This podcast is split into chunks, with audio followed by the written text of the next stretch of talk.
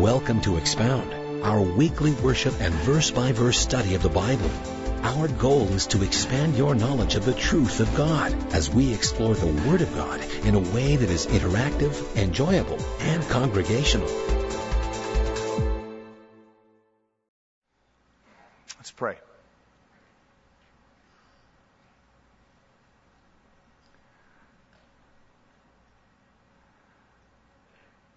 Father, we have decided that breaking up our week with its work, responsibilities, its hardships, its joys, to break it up with a gathering together where we meet with one another, sing to you, and in fellowship together share the mutual truths of the written revelation, the Word of God through the author Mark. Father, we pray that as we do that, that your Holy Spirit, who is the ultimate teacher, and the one who brings unity in the body of Christ, would not only instruct us, that he would not only inspire us, encourage us, but motivate us to be the kinds of people that would be classified as disciples, apostles, ones who follow, learn, and are sent out. Because we're reading the life of Jesus Christ in the Gospel of Mark, and we're seeing how enemies dealt with him, the establishment handled him, but also how those who were with him and followed him, how they responded, how they learned, how they became great leaders eventually. And so we can relate to these guys. And Father, I pray that though we're separated by a couple of thousand years, that the truth would bring us even ever closer, not only to them, but to the Christ whom we serve. In Jesus' name we pray. Amen. Erma Bombeck was quite an author, very clever with the pen. She once wrote that she was in church one Sunday morning, and sitting in front of her was a little child, a little girl who turned around and just started smiling, grinning. She was in the pew, turned backwards, looking at her and everybody else, and just started grinning. Made no noise, just smiling. Her mother noticed that and gave her a swat and said, Stop that grinning, you're in church.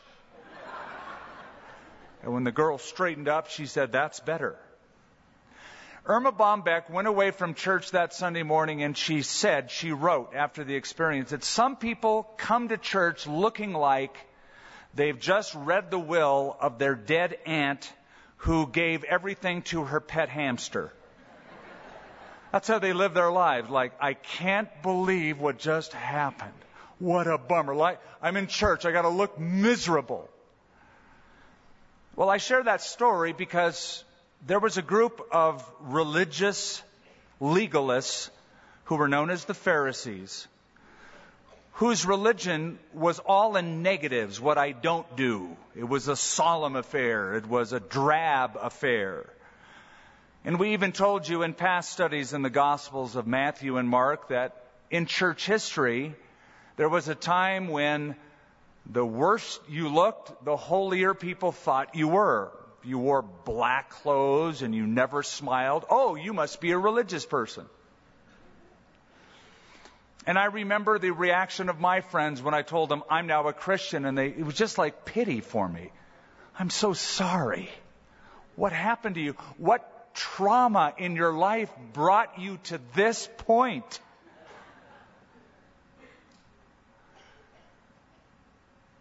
And so Jesus has this discussion we read last week with these leaders in the Gospel of Mark. And uh, they were a little bit miffed that the disciples of Jesus didn't quite fast or observe days of fasting like they did. And Jesus' response was classic. Why should they? He said. This is time for them to rejoice. I'm the bridegroom in the midst of the bride, just like a bride and a groom celebrate They're not in mourning. They're experiencing joy as long as the bridegroom is with the bride. These are the days of rejoicing for my followers. The time will come when they'll be able to fast and mourn. That would be speaking of his crucifixion, his death. There would be plenty of sorrowful days ahead, but now was a time for them to not only learn, but to rejoice. So we covered that last time. Now Jesus goes deeper to a deeper truth, the truth behind the truth, by use of an analogy in verse 21. No one sews a piece of unshrunk cloth on an old garment, or else the new piece pulls away from the old and the tear is made worse. This analogy, this illustration, this parable would be known to all. It would be easily understood that you wash your clothing, it shrinks.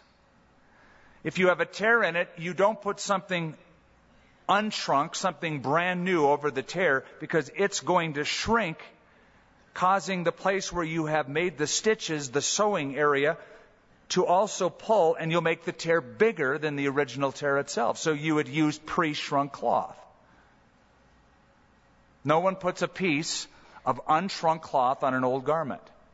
What's he getting at? He's getting at the truth behind the whole argument of fasting and the previous discussion. And that is that the new fabric of faith in Jesus Christ can't be interwoven with the tired threads of the old religious system. He gives another analogy.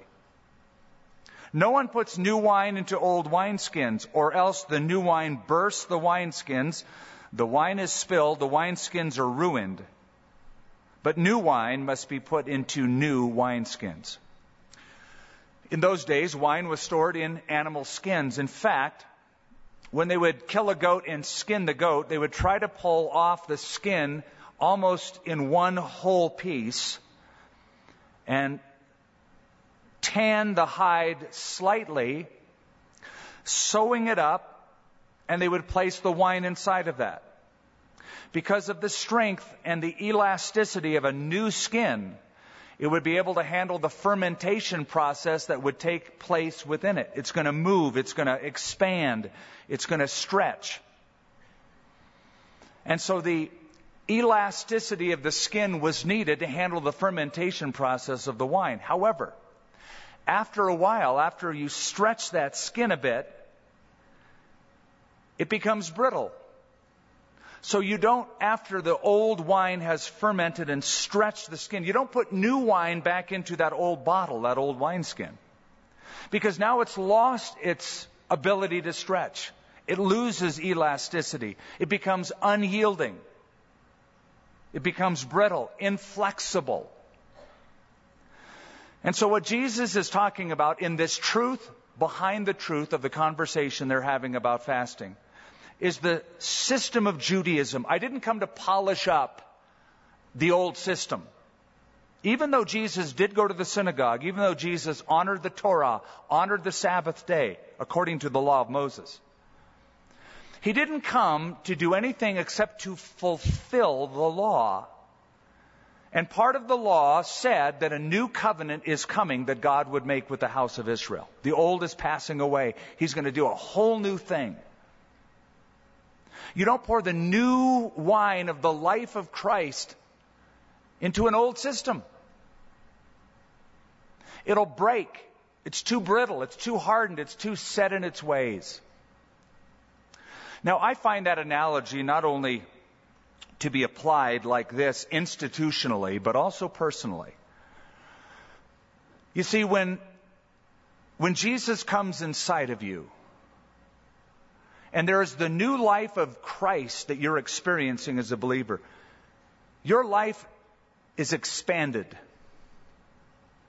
The Lord wants to stretch you beyond your otherwise futile limitations. But you can become hardened.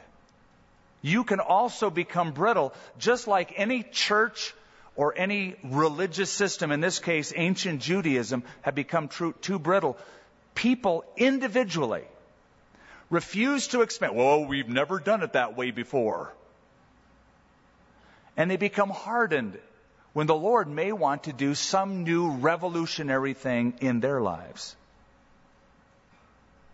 Now, what happened? Verse 23 that he went through the grain fields on the Sabbath. And as they went, his disciples began to pluck heads of grain. And the Pharisees said to him, evidently they must have like secretly followed him and ducked down below the grain fields. And then as they're walking and talking on the Sabbath and plucking the grain, poop, up pop the Pharisees. I saw that. And said to him, Look, why do they do what is not lawful on the Sabbath? Now, we have noted before that the Sabbath was a huge deal to them, and to some people, even to some Christians today, it's a huge deal. There were two things that really marked, that denoted Judaism, that set them apart. One was circumcision, and the other was the Sabbath. Those were outward observances that were to be kept from generation to generation. So they were very guarded about how they kept the Sabbath. Now, here's what you need to know. According to the law, according to God's book, Deuteronomy chapter 23, verses 25 and following, it said it's okay for a person to walk out in the grain fields and pluck heads of grain as long as they don't bring a sickle into the field and start cutting down the heads of the grain because that's that's work. You don't do that on the Sabbath day. You can pluck it for yourself and satisfy your own personal need, but you can't bring a sickle in because that denotes you're taking home more for later. You're not just eating what you need at the moment. Also, in the same passage, you could walk into a vineyard and you could take grapes as long as you don't bring a basket with you to carry some home with you. But this was the Sabbath day. And this was what the problem was all about any other day, they would not have engendered this kind of a complaint, but it was the Sabbath day. And at that time, the Sabbath law was very, very complicated and very detailed. Not God's law, not in the Bible itself, not in the first five books of Moses, not in the Torah. But as Judaism went on, they picked up certain traditions and they wrote certain rulings and in their law, the Mishnah was books that were written about the law. In the Mishnah, there are no less than 12 tractates with 39 different prohibitions. 39 different things you can't do on the Sabbath day. Among those things which couldn't be done on the Sabbath day, there were four in particular that deal with this situation. Number one, you could not reap on the Sabbath day. Number two, you could not thresh on the Sabbath day. Number three, you could not winnow on the Sabbath day. And number four, you couldn't prepare a meal. In the thinking of the Pharisees, the disciples had just technically broken all four. In plucking with their hands the ears of grain, they were reaping. In rubbing the grain with their hands, like this, they were threshing in going so that the chaff would go away from the wheat. They were winnowing. And all of those three things together constituted they were preparing a meal because then they ate it afterwards. See, this is how insane keeping, it was harder to keep the Sabbath. I mean, you needed a day after the Sabbath just to rest from keeping the Sabbath. It was work keeping a day of rest. So they had become so bogged down with this thing, Jesus said to them, verse 25, Have you never read what David did when he was in need and hungry? He and those that were with him. By the way, did you know that nine times in the New Testament it is recorded that Jesus said to his enemies, Have you never read? Didn't you read this? Don't you read that? And the fact that it's mentioned that many times shows me how important Jesus thought it was for leaders to know what the Bible actually says, to know the Word of God. Uh, don't you uh, religious leaders ever read the Bible? Be great if you did. Have you never read what David did? Verse 26, how he went into the house of God. That's when the tabernacle was erected. In the days of Abiathar the high priest, and ate the showbread, which is not lawful to eat except for the priests, and also gave some to those who were with him. And he said to them, The Sabbath was made for man, and not man for the Sabbath. I think I told you before when we were going several months ago or a year ago through the Gospel of Matthew how this verse of Scripture in particular gave me great comfort because um, I remember the days when I was raised a Catholic boy and went to Catholic school, and it was the month of May where we were having Mass every day in the school auditorium. And one day I forgot my lunch. Either I forgot to bring it or my mom forgot to pack it, but I carried a little lunchbox. I didn't bring it with me that day, and I was hungry and nobody would share. So I remember sneaking into the auditorium where Mass was said and finding a plastic bag of the hosts, which would be like the equivalent of the showbread, though I didn't know that at the time. And, you know, having enough guilt as a young Catholic boy was a dilemma for me because I thought, I'm so hungry, but I got, this is like the hosts. You know, this is what people take for communion. But then again, I thought, but it hasn't been consecrated yet. So technically, it's just bread. And certainly God would be okay with me just satisfying my needs. So I took a handful like chips and just, just started eating uh, like half a bag of hosts. And uh, I remember feeling for days, for weeks, for months, just so guilty. I mean, and, and how do you go to confession and like say that? You know, you thought like the FBI is going to come. You know, it's like you did what?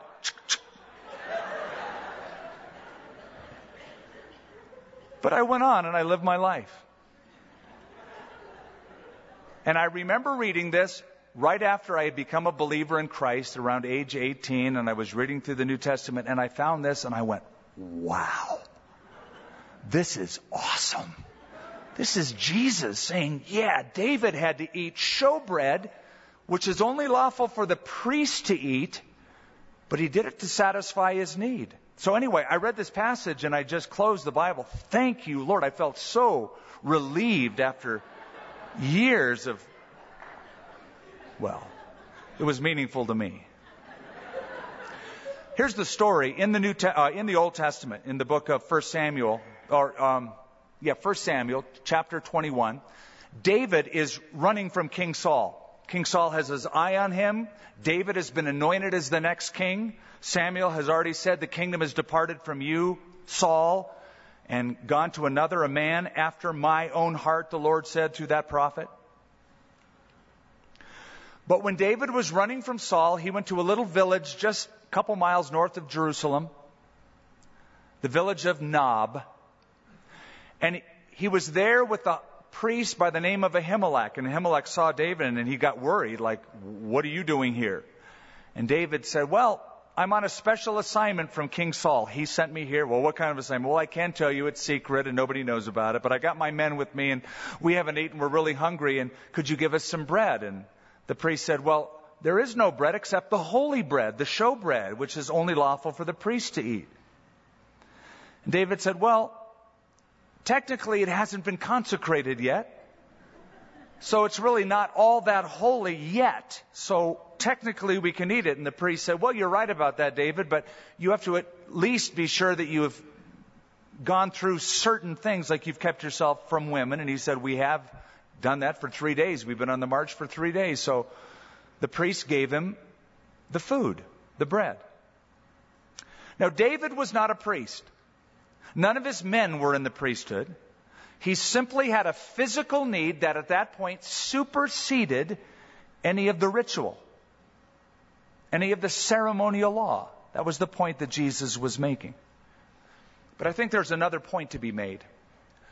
David was in exile, and it wasn't his fault that he was in exile. David was the next king of Israel, anointed by the prophet as the next king of Israel, but he was not recognized by the nation because of its wicked leader, Saul, as the next king.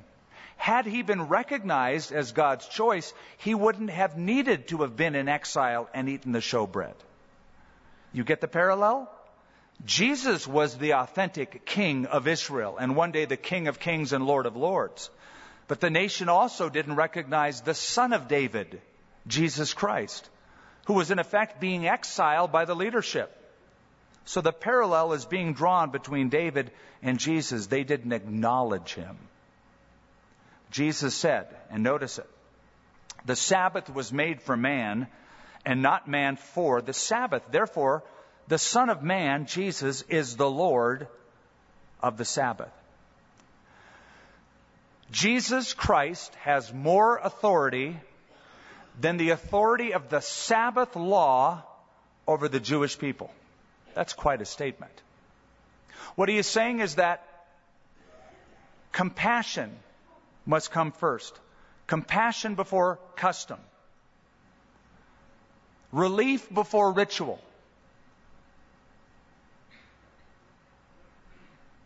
How many of your traditions have you found it difficult to overturn after you became a Christian? I can only speak for myself. When I became a believer, there was a process of undoing all the things that I had learned simply by tradition. And I find that traditions are some of the most difficult things for people to break. They believe in it because I was raised that way. Okay, fair enough. But were you raised according to Scripture? Is this a scriptural directive and scriptural principle? Or is it simply something that you are tethered to by your tradition? So Jesus' authority always supersedes tradition. As people, and I will even say as believers, even solid Christian believers, we have a tendency to strain at gnats and swallow camels to put it in Jesus' vernacular. We make it about the outward, not the inward. There was a time in church history, it still may be prevalent now, where to get into certain churches, you had to sign a promise, a pledge, that you wouldn't drink alcohol, you wouldn't smoke cigarettes, you wouldn't go to movies, you wouldn't dance. There was a list of things. You had to sign and promise that. It was all outward. Yes, there are certain prohibitions that the Bible is clear about. But what the Bible is most clear about is that you come to Jesus just like you are. Warts and all, sin and all. And He changes you from the inside first. Changes the heart first. He forgives you of your sin first. Not like, well, if you want to join and be one of my disciples, you got to sign this little card. No, just come. Matthew, the tax collector, just come. Follow me.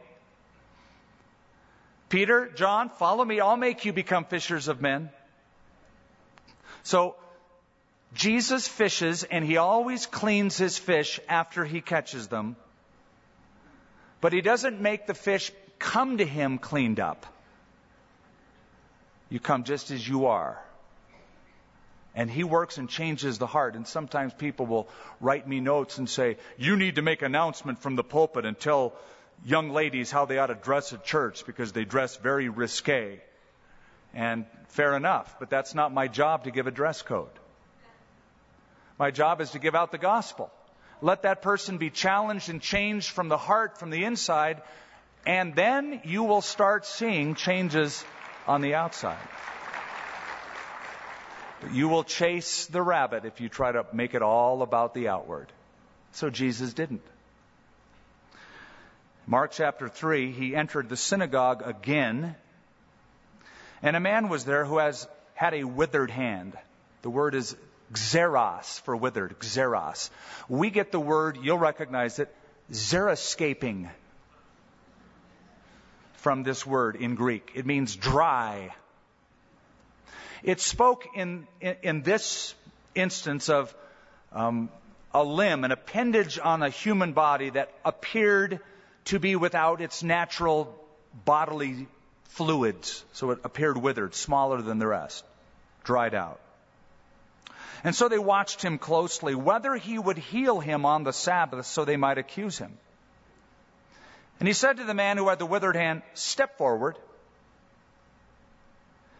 And he said to them,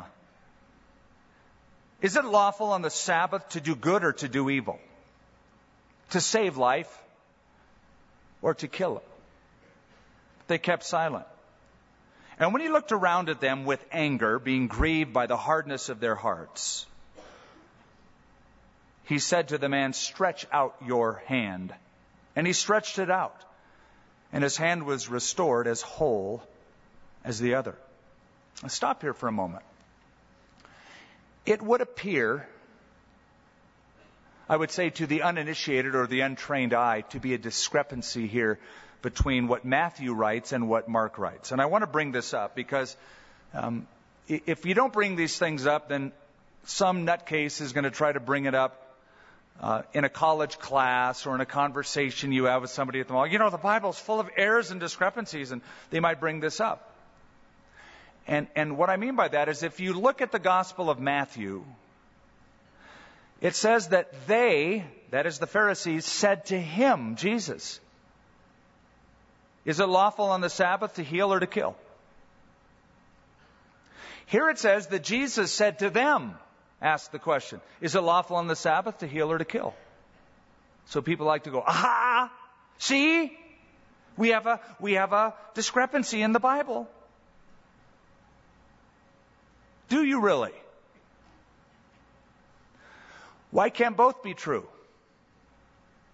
Perfectly natural for both to be true, and I believe both are true. We notice the chapter begins by saying that Jesus entered the synagogue again, and a man was there with a withered hand. Verse 2 they watched closely. They watched him closely. They saw the man with the withered hand. Could it be, in fact, that they planted the man who had this condition in the synagogue? They knew that Jesus frequented the synagogue. They knew he was Jewish. They knew he kept the Sabbath. He was always in the synagogue on the Sabbath. They knew that. And they knew that Jesus was restless around human suffering. He just couldn't ignore it. They knew that. So, putting Matthew and Mark together, they said to him first, Hey, like looking at this guy, is it lawful on the Sabbath to kill or to heal? To save life or to kill it? And then Jesus would have repeated the question to them Is it lawful on the Sabbath to do good or to do evil? He would repeat the question like, Well, is it? And then he said to them, or to, to the man, Come here, stretch out your hand. So I don't see a discrepancy at all. They asked the question, Jesus repeated the question to bring focus to it. Is it lawful? Come here, stretch out your hand. Now here's what is happening. According to the Jews, on the Sabbath day, you couldn't do what? Work. You couldn't do work. What if a man is sick? What if a man broke an arm? What do you do with a guy who's in a serious medical condition on the Sabbath? Well, according to their law, you could only do enough to save the person's life. You couldn't set a limb in a cast. But if, if he was going to die, you could prevent him from dying. You couldn't put a poultice on a wound on the Sabbath day. So there was this big debate. What can you get away with or, or not do? They knew that Jesus had a propensity to heal people. So they planted a guy in there and said, Hey, is it uh, lawful to heal on the Sabbath? Jesus said, Well, is it? Now in Matthew, Jesus says more. Which of you, if you had an ox that fell into the ditch on the Sabbath, wouldn't help it out? You help out a stupid animal because you own it and it's your livelihood. It'll bring you a profit, but you won't help out a human being made in the image of God. And so he said to the man, Stretch out your hand. Now, can you picture it? He has a withered hand, a xeros hand. I don't know if it looks something like this. I'm just guessing. It was withered, it was hardened. He had a hardened hand, they had hardened hearts, which was far worse. He has a hand, he hadn't been able to move the hand because of its physical condition. Then Jesus says something really weird Stretch out your hand. What do you think the Pharisees thought when he said that? They thought, or anybody else in the synagogue, how cruel is that? To make fun of a guy, don't you think that if he could have stretched out his hand, he would have done it long ago? And here you are saying, stretch out your hand. Like telling somebody in a, in a wheelchair, let's go for a jog. That's what it would sound like to their ears. He's making fun of the poor fellow. But he wasn't. Jesus gave an impossible command, and whenever he gives a command, he gives the power to fulfill the command. Jesus' commandments are always Jesus' enablements. Remember when Jesus said to Peter, Peter, you want to walk on the water? Come on, dude, come on out. Do it. Peter did it. Now, we all know it's impossible for water to displace the natural, erect weight of a human being. But it worked. With the command came the enablement. Stretch out your hand. He did it. He was able to do it because there was power in his command, power in his word. And he stretched it out, and the hand was restored as whole as the other. Man, what a great church service. Then the Pharisees went out and immediately plotted with the Herodians against him how they might destroy him. Now, all of the Gospels describe this collision course that Jesus is on with the religious elite, these Pharisees. They want to kill him. And they don't want to kill him just because he heals people on the Sabbath day. They want to kill him because of all the things so far he has claimed to be. Lord of the Sabbath, the Son of Man is Lord also of the Sabbath. Last week we saw that he claimed to forgive sins. He said to the paralytic who was let down into Peter's house from those four corners by his friends, Son, your sins are forgiven. Be of good cheer. He claimed to forgive sins.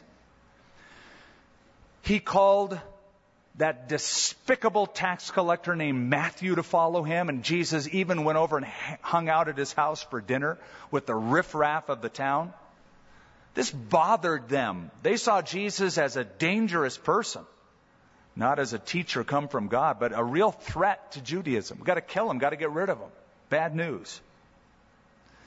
Verse 7 But Jesus withdrew with his disciples to the sea and a great multitude from Galilee followed him, and from Judea, and Jerusalem, and Idumea, beyond the Jordan, those from Tyre and Sidon, a great multitude, when they heard how many things he was doing, came to him.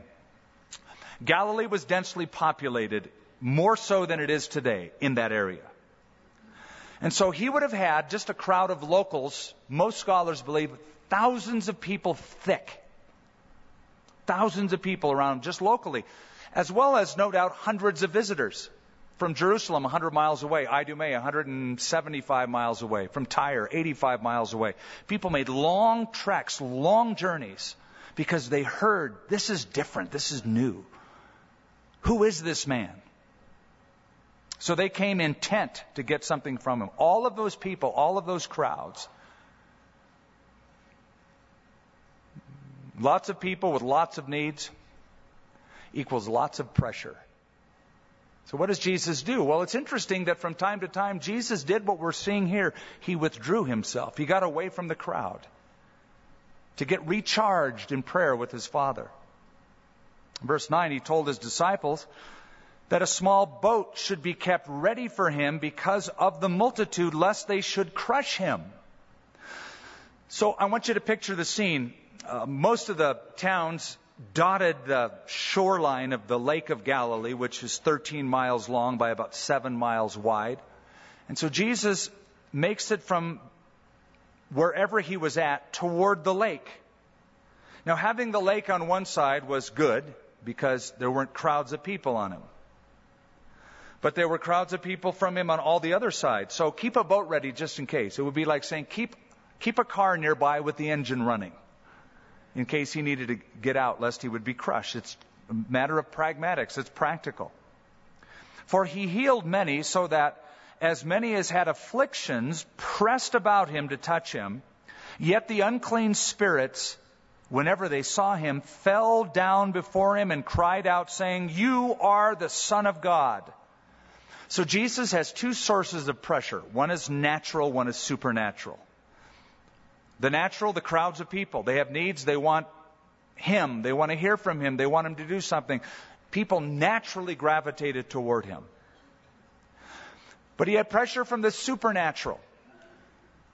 There's an increase of demonic activity when we get to the New Testament. We read the Old Testament, we don't see much of it. We come to the New Testament, suddenly we find demon possessed, demon oppressed people everywhere. Which makes perfect sense. Jesus Christ is the long awaited Messiah. The promise was made back in Genesis chapter 3 that the seed of the woman will eventually be born who will crush the head, the kingdom, the dominion of Satan. And so there was reaction in the demonic world. And we comb through the Gospels and we find people who are severely demonized, physically contorted, spiritually isolated, emotionally torn apart.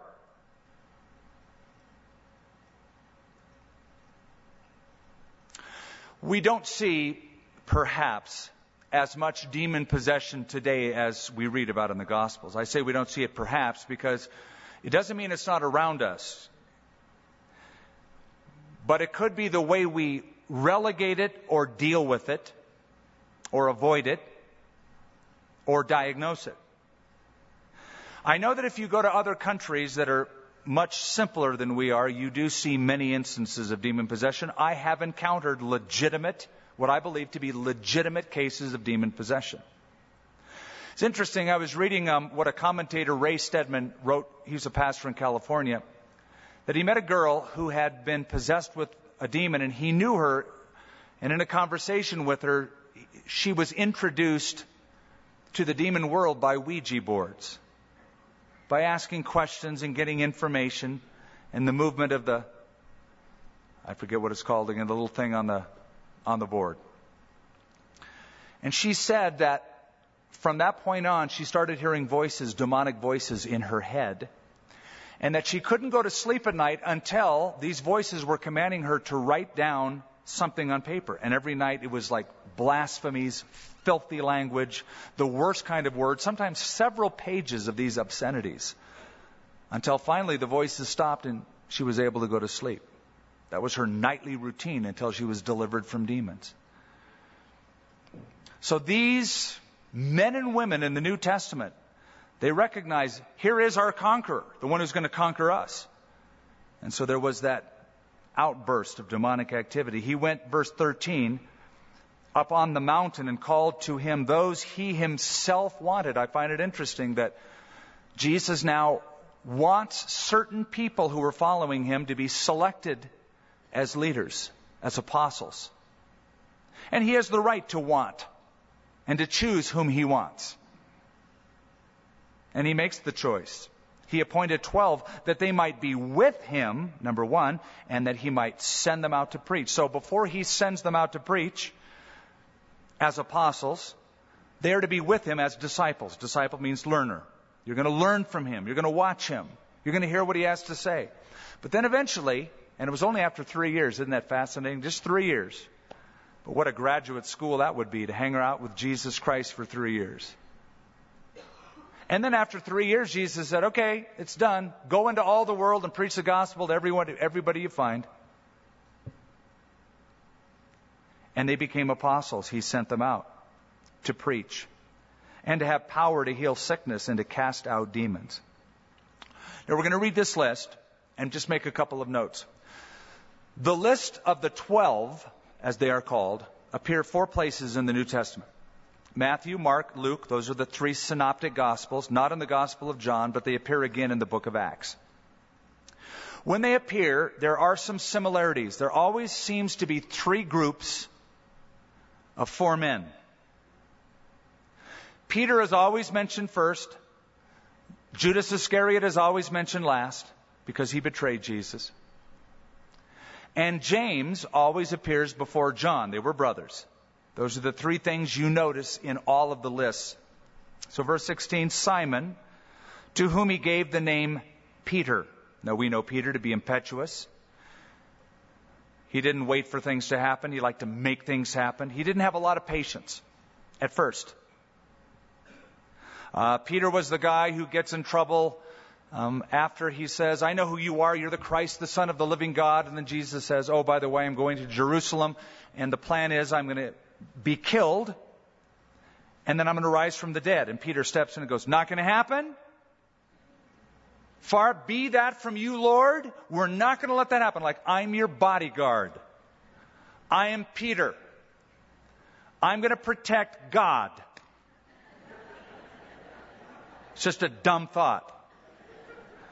So Jesus puts Peter in his place. Get behind me, Satan. Oh, okay.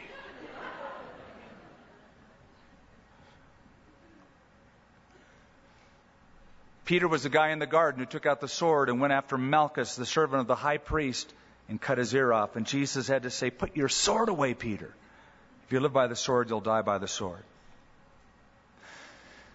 Peter eventually denies his Lord, but eventually is restored by his Lord and went on to be a great leader. So I just, I smile every time I read the section of the people he picked and that Peter's first. It just gives me encouragement.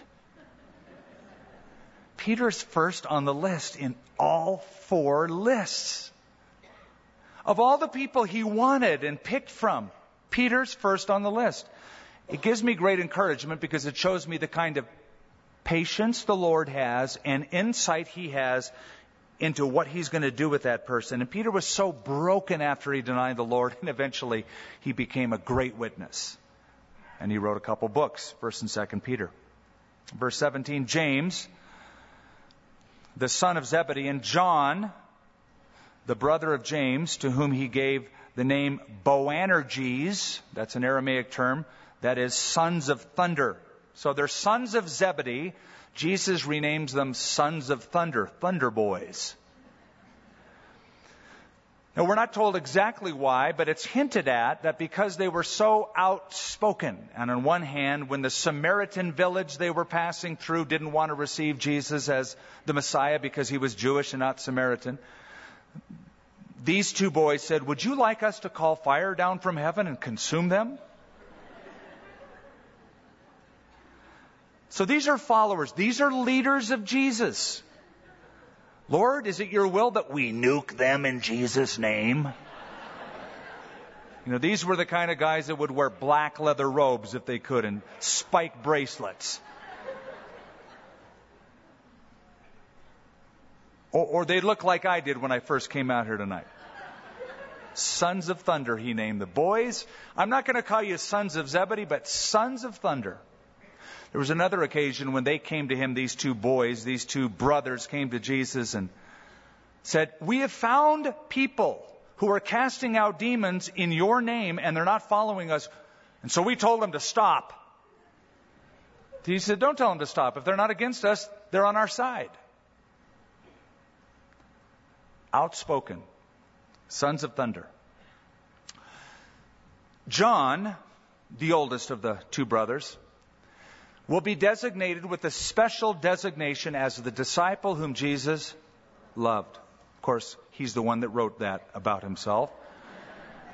But he will go on to write five books the Gospel of John, 1 John, 2 John, 3 John, and the book of Revelation. James will become the first martyr of the church. Acts chapter 12, Herod killed him with the sword and was going to kill Peter. Verse 18, Andrew is mentioned. That's Peter's brother, who was once a disciple of John the Baptist.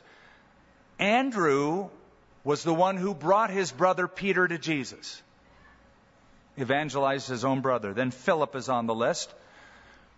Now, Philip was one of the disciples that was just, I, I picture him as a, an observant disciple, but slow.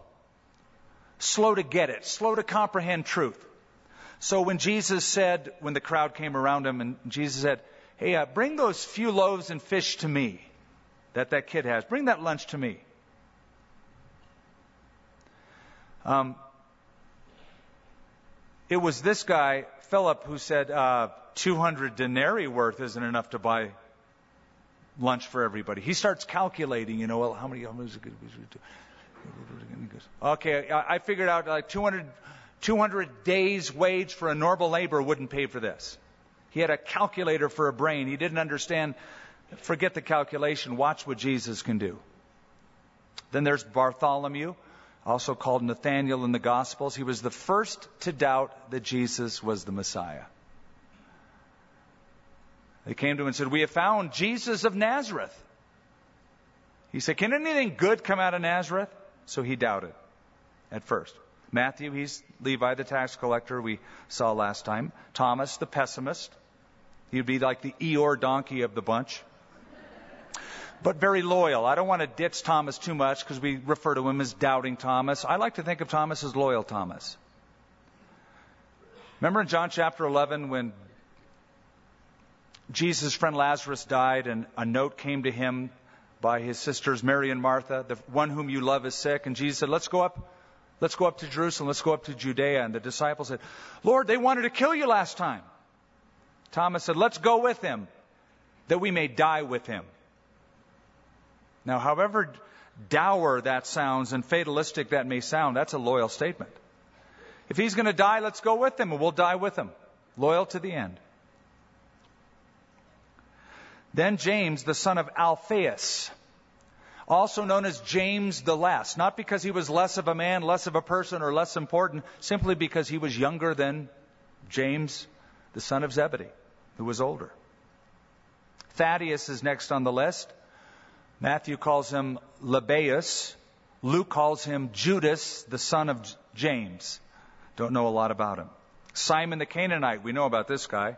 Luke calls him Simon the Zealot. The Zealots were a religious political group sworn to assassinate enemies of Judaism, like Romans and tax collectors. Isn't it interesting that Jesus put on the same team a zealot and a tax collector? That's the body of Christ. And Judas Iscariot. People ask, what does Iscariot mean? Now listen to the word. Ish kariot. Ish means man in Hebrew. Kariot was a little village a few miles away from Jerusalem. That's where he was from. Judas, who was from Iscariot, or Kiriot, the Judean town. And they went into a house, the verse says, or better yet, they went home, back to Capernaum. Then the multitude came together again so that they could not so much as eat bread. But when his own people heard about this, they went out to lay hold of him, for they said he's out of his mind. Now that phrase, his own people, could refer, and sometimes does, to one's friends, one's associates, or one's family. It would seem that it refers to his own family. They were trying to rescue Jesus, probably his stepbrothers, from the delusions that Jesus had, the claims that he was making that he is the Son of God, the Son of Man, able to forgive sins. They misunderstood him, which would be very humiliating. You have um, the enemies of the state against you, you have your own family against you. It's tough to get against that kind of press, to fight against it. So his own people heard about this. They went to lay hold on him, for they said, He's out of his mind. He's nuts. And the scribes who came down from Jerusalem said, He has Beelzebub, and, they said, by the ruler of the demons, he casts out demons. Beelzebub. Beelzebub is a word that comes to us from the Old Testament book of 2 Kings chapter 1. He was the Canaanite god who was the god over the Philistine town of Ekron. Here's the story. The king of Samaria, the king of Israel who lived in Samaria, fell down from the upper lattice in his upstairs room and he got severely hurt. So he sent his men down to Ekron to inquire, he said, of Beelzebub, the god of Ekron, to see if he's going to live, if he's going to make it through this horrible injury. He was met by the prophet Elisha, who asked this question Is there no God in Israel? That you have to inquire of the false god Beelzebub, the god of Ekron? Now, the term Beelzebub eventually, because the original word is Baal Zebub. Baal was a Ugaritic term that simply was the generic term for God or deity of some kind, Baal, Baal. But it eventually became known, Beelzebub, as sort of this derogatory term to refer to the devil, the powers of darkness, Satan. So his enemies said, he has Beelzebub, a code name for the devil. And by the ruler of demons, he casts out demons. So he called them to himself. I like this. Jesus heard his enemies say that, and he said, Come here. You know, like kind of choosing them. Come here. Come over here. I want to talk to you about this. And he said to them in, in parables or in an analogy How can Satan cast out Satan? If a kingdom divided against itself, that kingdom cannot stand. If a house is divided against itself, that house cannot stand. If Satan has risen up against himself and is divided, he cannot stand, but he has an end. Notice the clear, logical thinking of Jesus Christ, laying it out for them. Their accusation, Jesus said, is absurd. If Satan is casting out Satan's demons, what's happening to his kingdom? It's deteriorating. If Jesus was in league with the devil and he's out casting out the devil's demons, he's fighting against himself. A civil war weakens any nation. It's absurd to think this way. And so he says, no man can enter a, no one can enter a strong man's house and plunder his goods unless he first binds the strong man. And then he will plunder his house. The strong man is Satan. The house is the sphere or the area in which he holds sway. Jesus, he is saying, is stronger than the strong man. He's saying, in other words, one must be stronger than Satan to enter his domain, bind him, and set free those who are bound by him. Now, I think it's fair to say that the binding of Satan came in stages and is still happening in stages. It was announced that the kingdom of God was at hand when Jesus came on the scene. Jesus' ministry introduced this announcement as one who has come on the scene to bind Satan during Jesus' public ministry. That binding was guaranteed by the death and resurrection of Jesus Christ.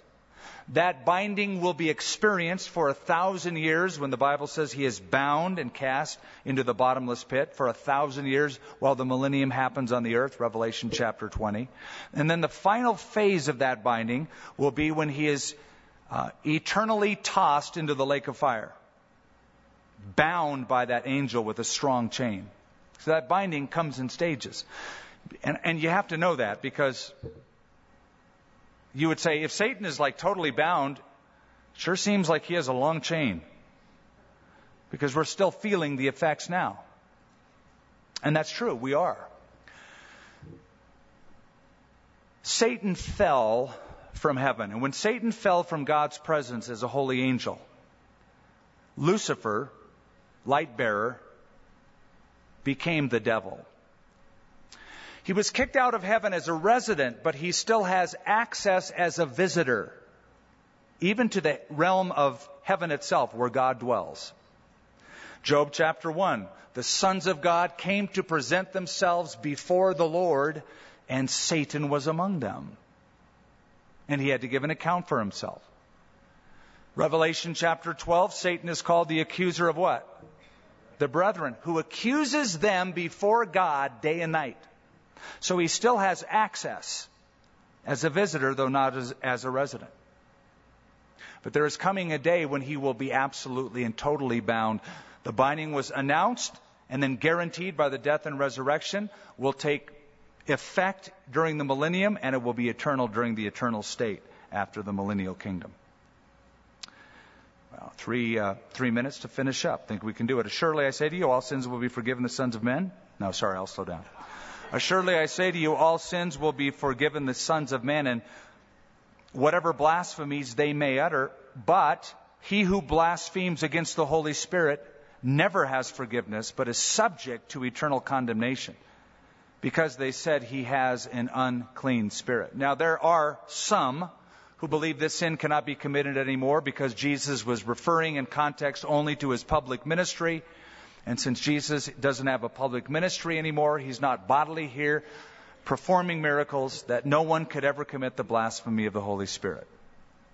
I don't think, I don't think that's true. Understand what's happening. The Pharisees have seen the unmistakable power of God in the life of Jesus. But they are quick to relegate the power of Christ to the work of the devil. Oh, he does those miracles by the devil. It doesn't have much to do with the words they say as much as the attitude of their heart, which is manifest by their words. The fact that they could relegate an obvious miracle of God to the work of the devil shows where their heart is at. That it is so hardened that they could now ascribe something that is of God to the devil. Isaiah chapter 5 Woe unto those who call evil good and good evil and put darkness for light and light for darkness and bitter for sweet and sweet for bitter. They turned everything completely around. Now, what is the role of the Holy Spirit? Jesus said the Holy Spirit will convict the world of sin and righteousness and judgment. Of sin because they don't believe in me. So the role of the Spirit of God is to convince people you need Jesus Christ. So when a person says no to Jesus, no to Jesus, no to Jesus, he is resisting. And if he dies resisting, he dies blaspheming the work that the Holy Spirit is trying to do in bringing that person to Jesus Christ. So I believe the deliberate, perpetual, lifelong shunning and rejecting of Christ is the blasphemy of the Holy Spirit. And that the fact that the Pharisees would say that what Jesus did miraculously was the work of the devil shows that their hearts were there or dangerously close to that. Now, let me just say that some people get worried. I've had people come up to me and say, in tears, I think I've committed the blasphemy of the Holy Spirit. And it's so sweet that they would be so torn up about that. And I don't know exactly what they've done. It could be heinous, could be horrendous. However, I tell them quickly the fact that you're torn up about that shows that you haven't committed that. If you had committed that, you wouldn't care that you committed that. The fact that you still have a tender conscience that you may have done it proves you haven't done it. Like these Pharisees who would say, You're doing that by the devil. That's how hardened their hearts were. Had no feeling about that. Then his brothers and his mother came, and standing outside, they sent to him, calling him. And a multitude was sitting around, and they said to him, Look, your mother and your brothers are outside seeking you. Now, I find this fascinating. Did Jesus get up and go, Oh, my mother? The Blessed Mother? Wait a minute, did you say my brothers? You mean I, I have brothers? Now, I'm sorry, I'm not really trying to poke fun at this. I grew up being taught in the perpetual virginity of Mary. That Mary birthed Jesus and then she stayed a virgin her whole life and was assumed into heaven. She also raised, was raised into heaven as a virgin. So she is called the Virgin Mary. She's still a virgin. This strikes a blow to that. Because the brothers and sisters of Jesus are named in the New Testament. They're given the name. So these half brothers, half sisters were, were, named. So his mother and brothers come, look, you're, they're out there to see you. He answered them and said, Who is my mother? Whoa! Or my brothers? And he looked around in a circle at those who sat about him and he said, Here, here are my mother and my brothers. No mention of his father. First of all, Joseph wasn't his father. Second, Joseph probably by this time had died. And most scholars believe he died young, and so his half brothers and mother are there. For he says, verse 35, Whoever does the will of God is my brother and my sister and my mother.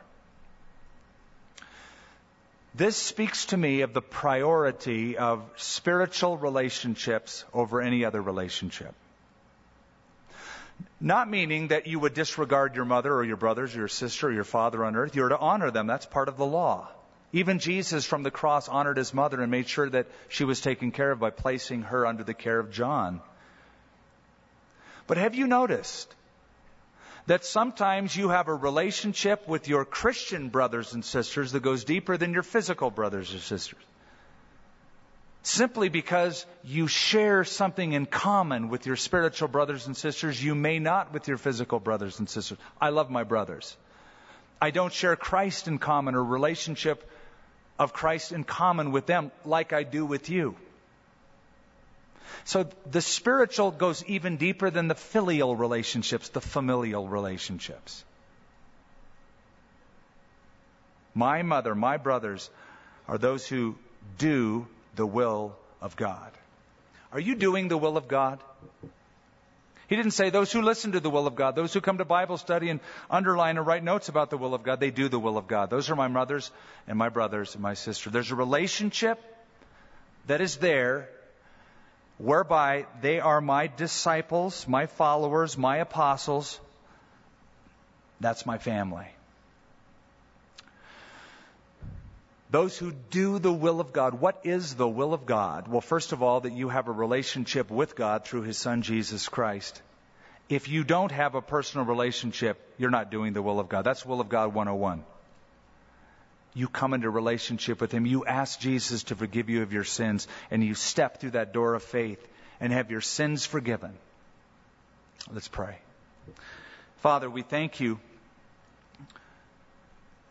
how that when we come to Jesus Christ, our life is stretched, it's expanded. We never imagined before we came how filled and fulfilled our life could become until the new wine was poured in. And in walking with you as followers, learners, disciples, and sent out ones, apostles. We learn what it is, Lord, to grant through Jesus Christ forgiveness to those who will receive that forgiveness. You've sent us out to do that. We know the power of the gospel. Lord, I pray that we would never become a group that turns inward, but that appreciates the fellowship and appreciates the learning, but then turns outward to see those friends and family members and community members come to a relationship with your Son, Jesus Christ, and you through your Son.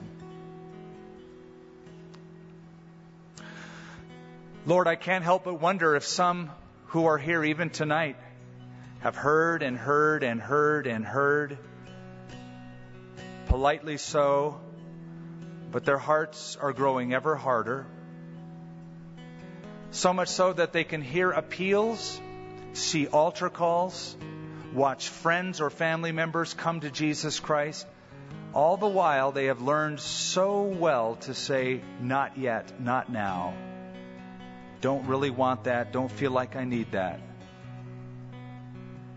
And it can become dangerous to where they become without feeling, or what Paul called reprobate. So, Father, if any have gathered here who are feeling the tug, sensing, and they have been for some time, the sense to come to Christ or to come back to Jesus Christ after running away and playing in the camp of the world for too long. To receive your love and forgiveness, I pray they would do so even right now. If you've come tonight, in looking at your life, you have to admit I'm not sure that I am saved. If I died right now, I'm not absolutely sure that I would go to heaven. But I want to be sure. I want a do over. I want a clean slate. I want hope. I want forgiveness. And I'm willing to put my faith in Jesus Christ. And I'm willing to do it now. I'm willing to turn from my past and turn to Christ or for some, I'm willing to come back home to Him. I'm sick of wandering. I'm sick of backsliding.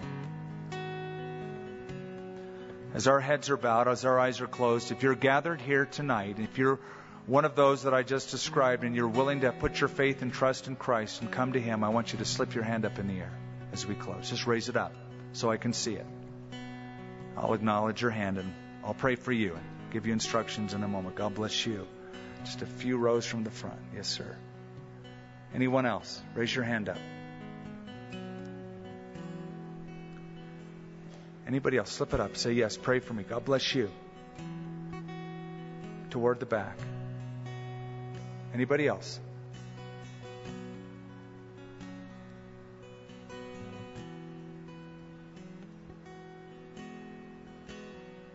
Yes, ma'am.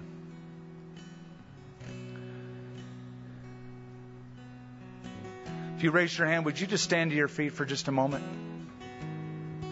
Just stand to your feet. I'm going to have you just right where you are. Just, just pray in the quietness of your own heart or out loud if you want. Just stand up and say these words to the Lord right where you're at. Lord, I know that I'm a sinner. Forgive me. I believe in Jesus. I put my trust in Him that he died in my place on a cross, that he shed his blood for my sin, that he rose from the dead to conquer. I turn from my sin. I turn to Jesus as my Savior. I want to live for him as my Lord. Fill me with your Holy Spirit. Help me to live for you. In Jesus' name, amen.